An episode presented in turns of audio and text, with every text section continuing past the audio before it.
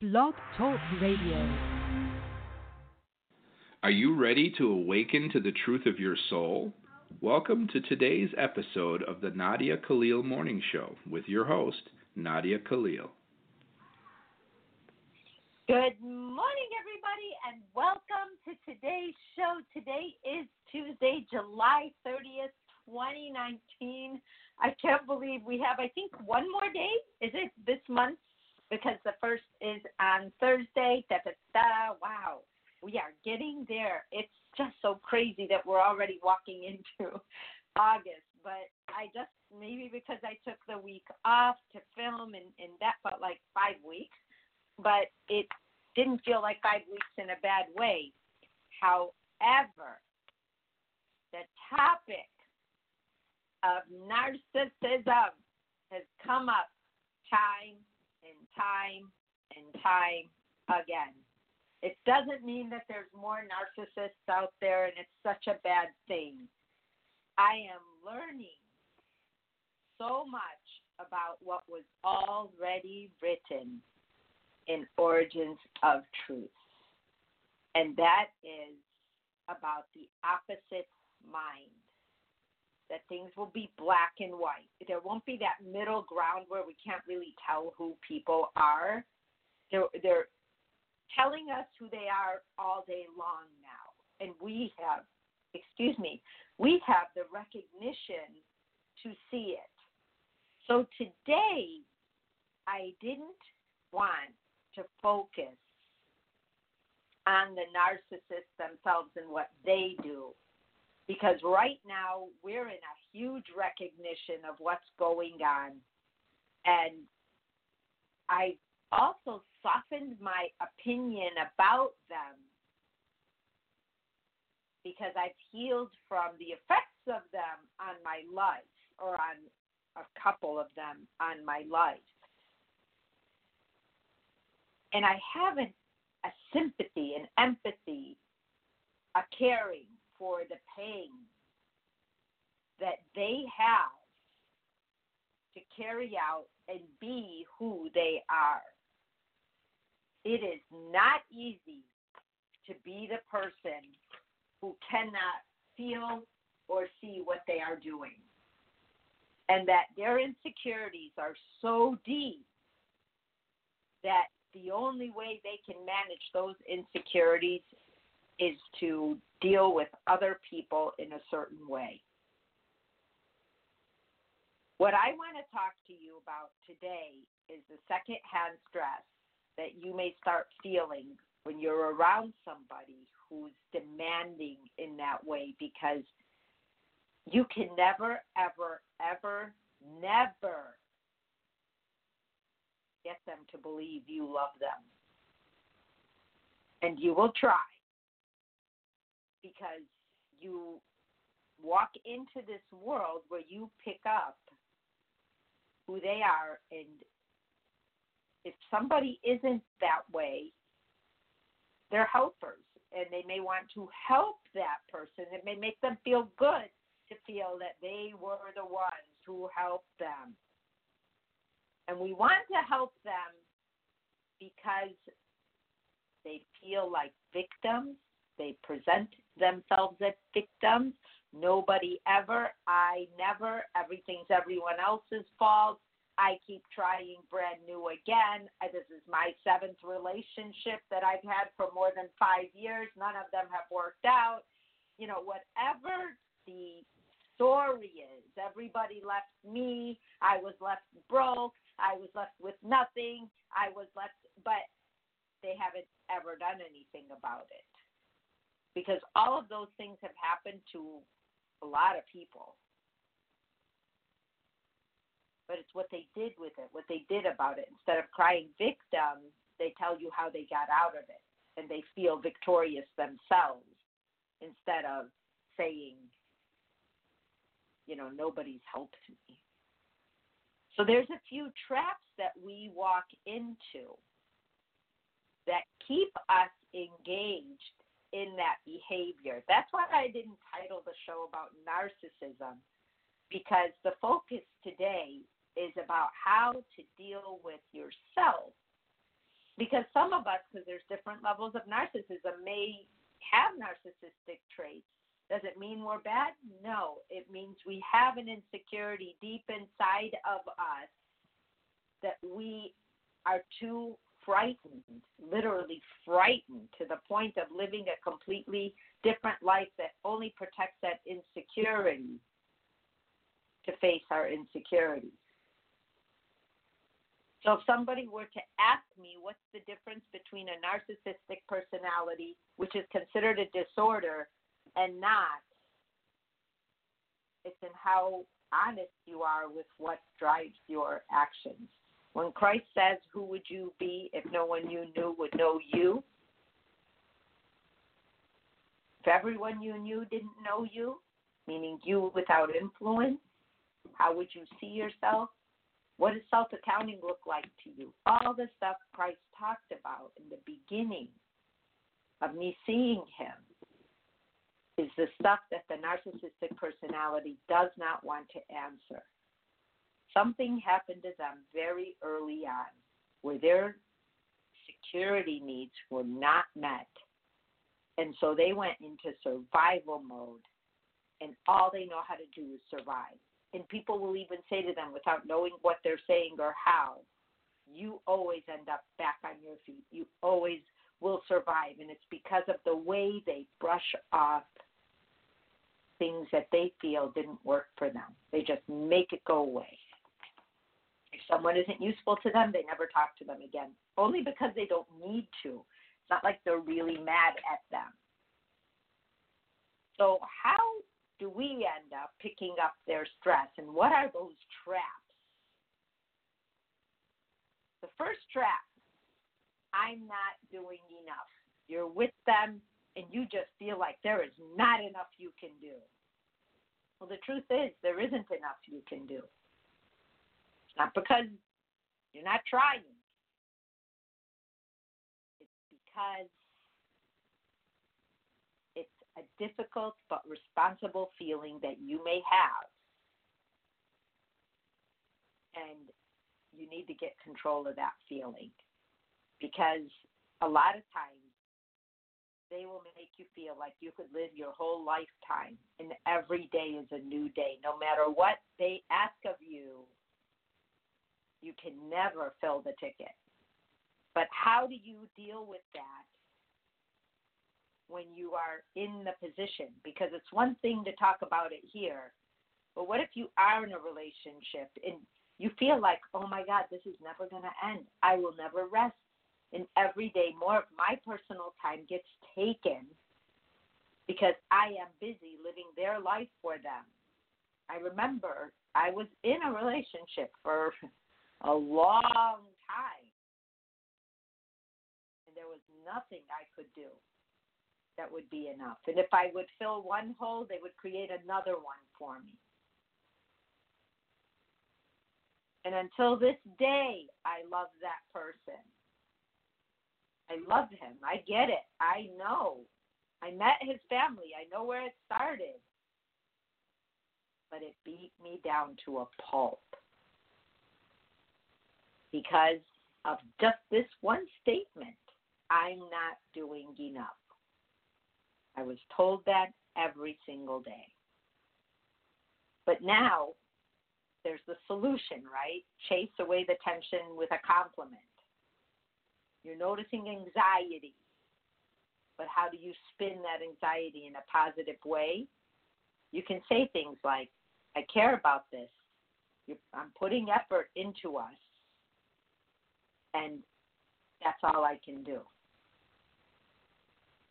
I know it sounds like a simple thing, but for someone to say that to someone who's been controlling them, that's not easy to say. I'm noticing anxiety.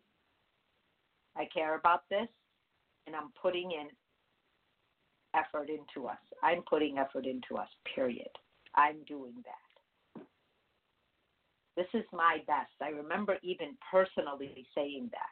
This is my best. I, I don't know what else to give you. Maybe I'm not the right person for the job. But I felt like deeper inside about the I'm not doing enough. I felt like I was running that ship,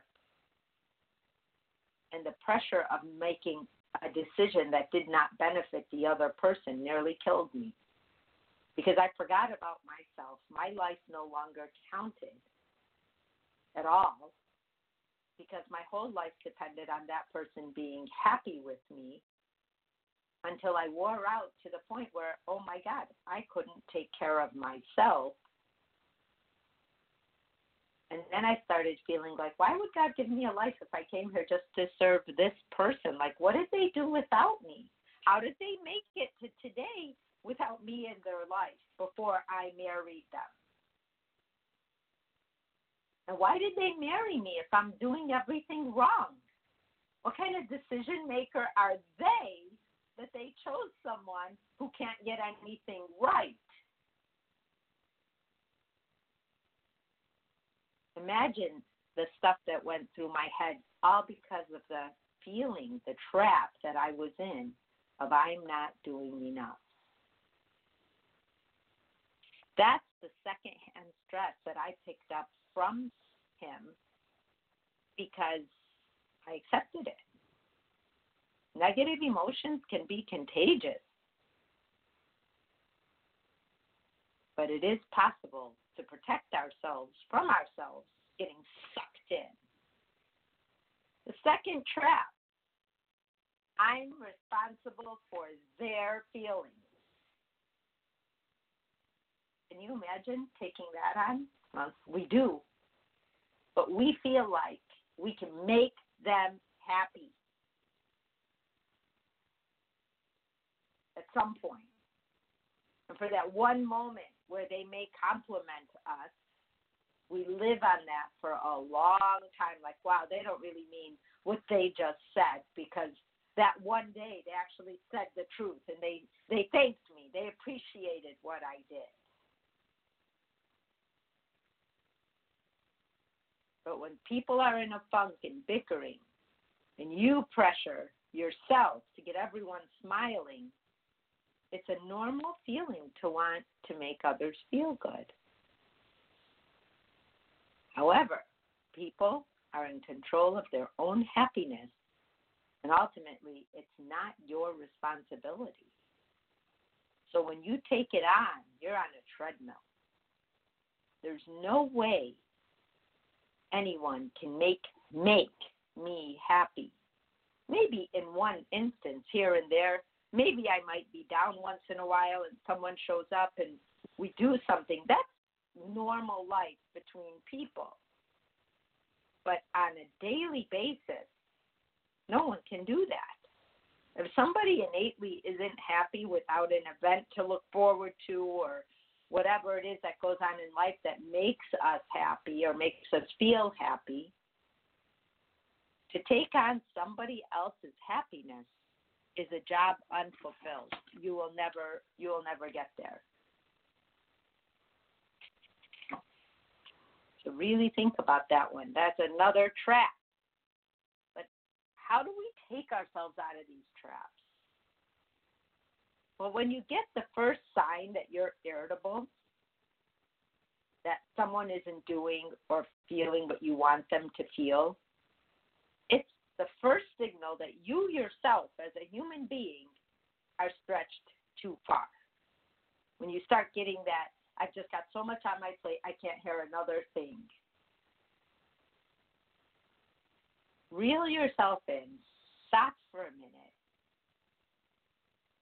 and just take a look at your expectations. You expect, because expectation ruins everything.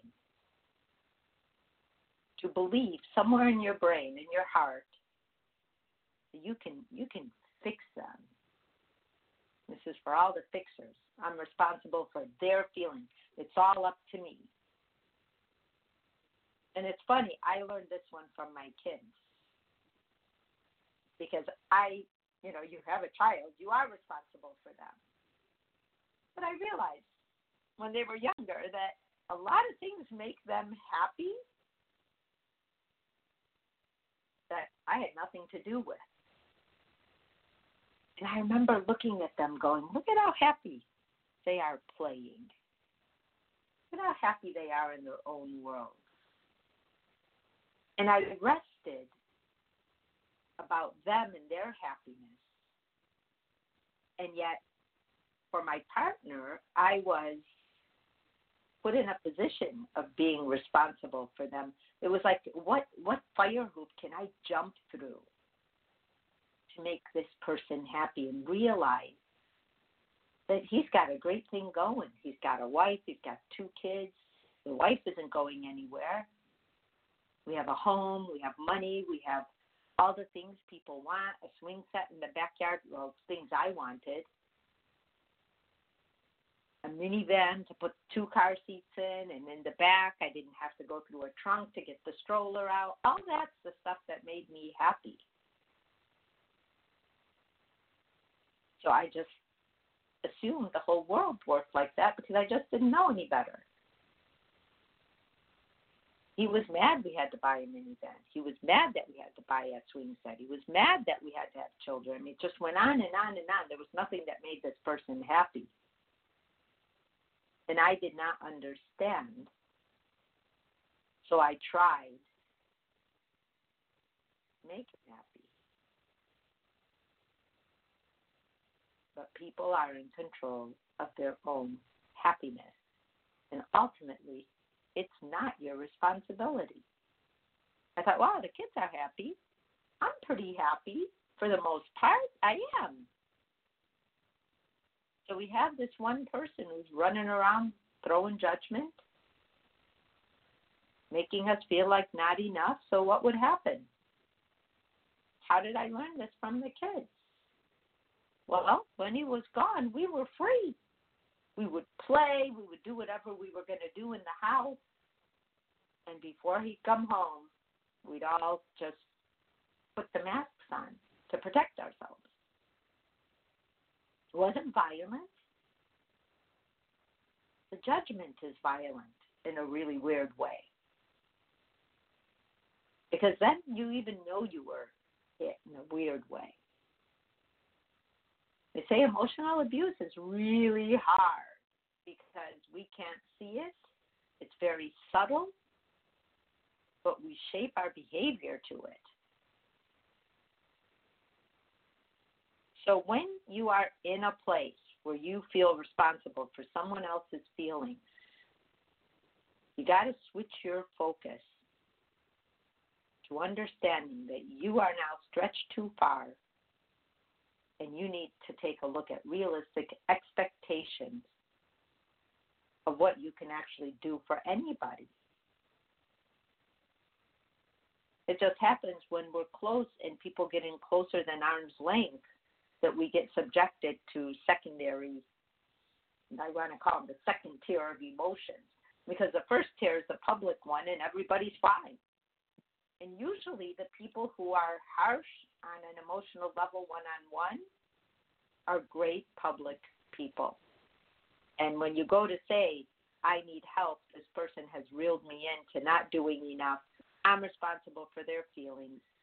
Their stress is my stress, which is the next one. No one believes you because they're like, wow, that person's a nice guy. And you're like, yeah, I know. So the person feels isolated and doesn't say anything until they leave, if they ever leave. And then they start saying it, and people are like, oh, wow, I, I would never figure that. You are enough, and you are not responsible for anyone's feelings because you can't be. That's ego telling you you could do that. That's ego letting you believe I'm not doing enough. But we didn't even get to the kicker yet, but their stress is my stress that on top of your entire list of tasks and you're scrambling to get things done and you've got this like frantic energy and it's making it hard to separate their feelings from yours. Their emotions are hijacking you.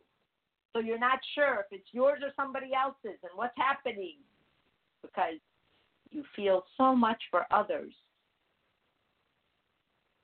So now you get anxiety and stress, and you're activating emotions that can feel confusing. And the confusing part is you commingled your emotions with theirs. Really think about that. Commingle their emotions with yours. And you have no idea how you got there.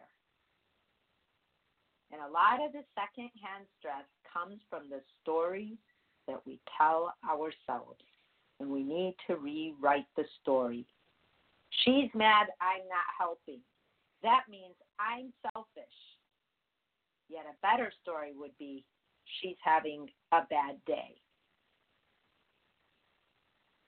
Instead of putting yourself down because somebody is mad at you for not taking on their stress,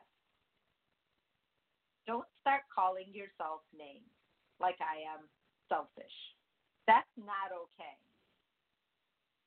Rewrite the story. It's about being kind but not taking it personally, and you will get a better response. Instead of taking on someone's stress, you can say, I'm sorry you're having a bad day today. If there's anything I can do that can help you, let me know.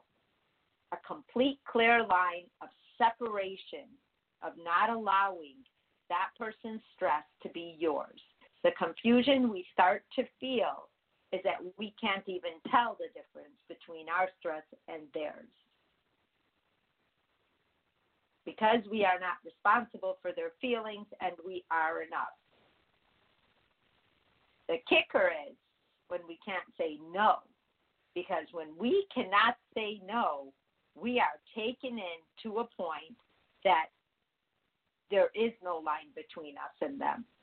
And for a narcissist personality, narcissistic personality, they don't look at you as a separate person. That's what draws us in. Is they let you know how important you are because what they are doing, it's like a job application. They're looking for someone who will literally be their their appendage, their arm. So they make you feel like they're really close. And a lot of times for people, we're starving for someone to count us in. And they count you in the first seven times you meet someone with narcissistic personality disorder, they do not show signs of being narcissistic. They're very attentive. They're learning you. It's like a job interview. They want to know if you're somebody who will leave. They want to make sure you're someone who's pliable and will listen to them. You start feeling loved beyond all this attention. Oh my gosh, you've had to, you know, take months to build this attention with someone new. And yet they are there. A lot of them want to get married right away. They don't care about family. They want to have a little civil ceremony in some small city hall. They just want to get you in. They want to plug you in. And then once they plug you in, they stop wanting to know anything more about you now you are their appendage. Now you are their servant, an, uh, an emotional servant, and you just could not have seen that coming. And they do make you feel like you're not enough, and they do make you feel like you're responsible for their feelings, and they do expect their stress to be yours, and they want you to melt away, your life to melt away whatever current friends you have, you will see less and less and less over time. And they program you. They say, well, why do you have so many friends? Why are you helping so many people? What are you doing this for? And they start questioning you till you're like, well, I don't know. You're more important. Let me take care of you. And before you know it, your life just disappeared. It doesn't happen overnight. But within two years of you being with somebody like that, you start realizing that nothing that was in your life when you met them is still there. You see all of their friends, you never see yours. You go with him or her to see their friends, they never visit with you with yours. Yours are put on the side. That's something you do because that bores them. Their friends are better. You see their friends, they're more important. They've been chosen. And if you you aren't careful, you will lose them, your friends, and realize, wow, I haven't seen you in two years. How did that happen?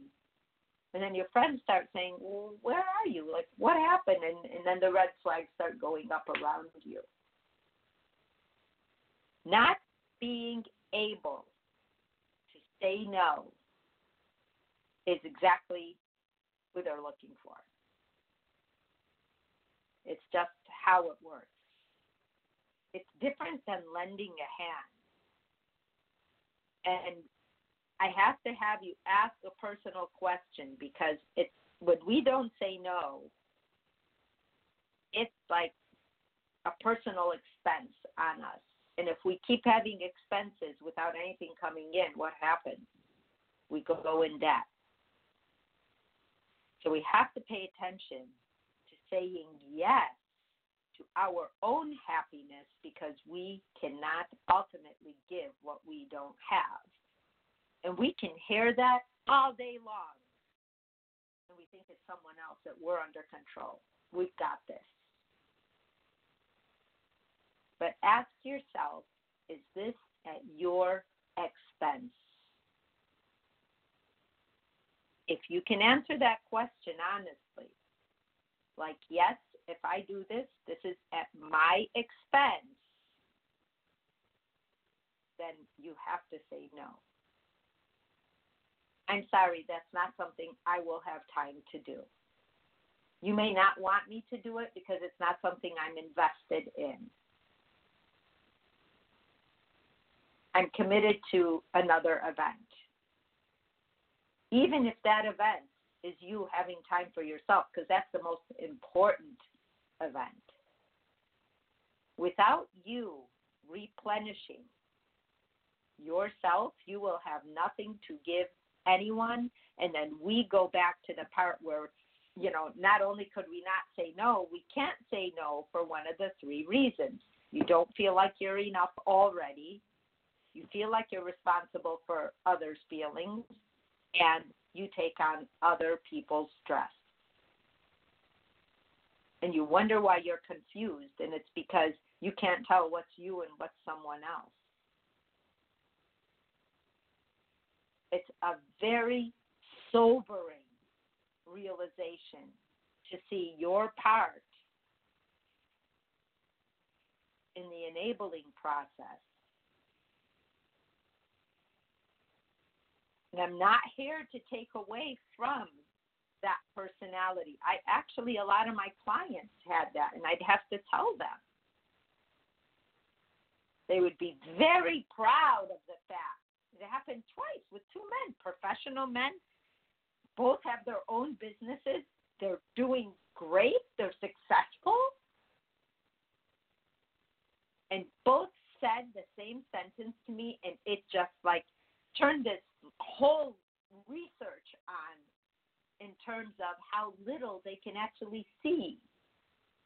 And I'd have to like point something out to them, and they would say, Well, everyone knows I'm arrogant and they took that as a compliment to themselves that they are arrogant, that they, you know, have this self love to them was through arrogance. And I said to both of them, if you went to a party and someone pointed someone out at the other side of the room and said, Well, that man is very arrogant, would you want to meet them? And he'd be like, No. I said, well, there's, there's your answer. How could you be proud of something you wouldn't even want to meet? But they looked at someone who was as arrogant as they were as competition. We just have to understand what we're dealing with, what they're dealing with. When Christ said there's two separate languages, a language that comes from based on love and one that comes based on lack of love, that's it right there, the black and white. And I know we can talk about this all day. However, the show is going to end in like 20 seconds. I'm watching the clock go down. Pay attention to the traps. If you're ever going to say no, ask yourself if it's at your expense. I will see you tomorrow on Relationship Wednesday. Have a great Tuesday. Bye bye. You have been listening to today's daily dose of the Nadia Khalil Morning Show. To learn more, visit www.nadiakhalil.com.